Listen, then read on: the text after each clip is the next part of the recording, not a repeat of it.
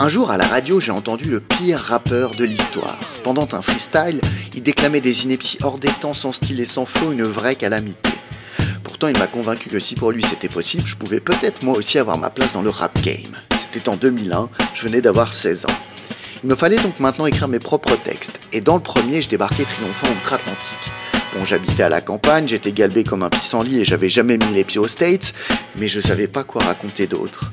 Mon texte fini, il me fallait trouver un auditoire. Mais impopulaire dans mon lycée, rebelle avec mes parents et sans amis proches qui écoutent du hip-hop, je rappelais donc en chuchotant devant mon miroir, dans l'attente de jours meilleurs. Je me suis dit que la destination de vacances familiales dans le sud en plein mois d'août serait peut-être enfin l'endroit idéal pour exposer à la face du monde mon nouveau talent.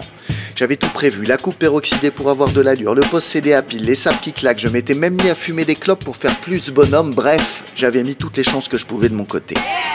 Le premier jour, j'arrivais à la piscine du camping, confiant et conquérant, armé de mon lecteur CD. Je m'imaginais au ralenti, comme dans un clip sur MTV, à débarquer avec mon ghetto blaster dans l'arène des gladiateurs. J'étais fin prêt.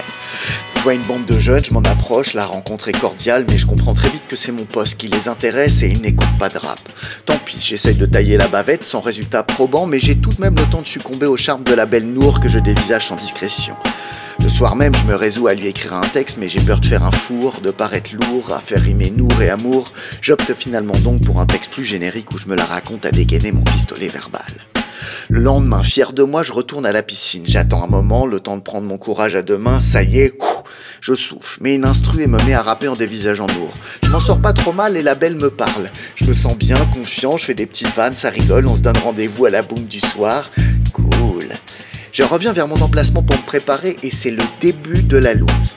Un mal alpha nommé Benoît m'explique qu'il convoite lui aussi. Je ne sais quoi lui répondre et il me pète la gueule. Je finis avec un pied en vrac.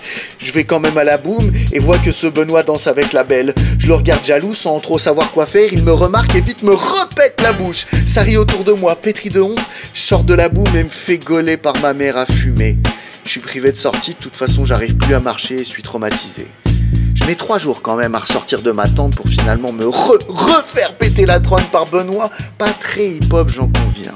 Je repense souvent à cet été-là, à Benoît et à Nour qui auraient peut-être pu être mon premier amour. Aujourd'hui, j'ai toujours pas mis les pieds au States et encore moins appris à me battre, mais je viens tout juste de sortir ma première mixtape. Bah oui, finalement, j'ai jamais lâché le rap. Les tauliers du mouvement disent que pour être un bon MC, il faut toujours avoir quelque chose à raconter. Au moins là, c'était un bon début. Ensuite, les beats, les instrus qui tapent et le mental de battant de mes idoles m'ont toujours rappelé que faire du hip-hop n'est rien sans une chose, la foi.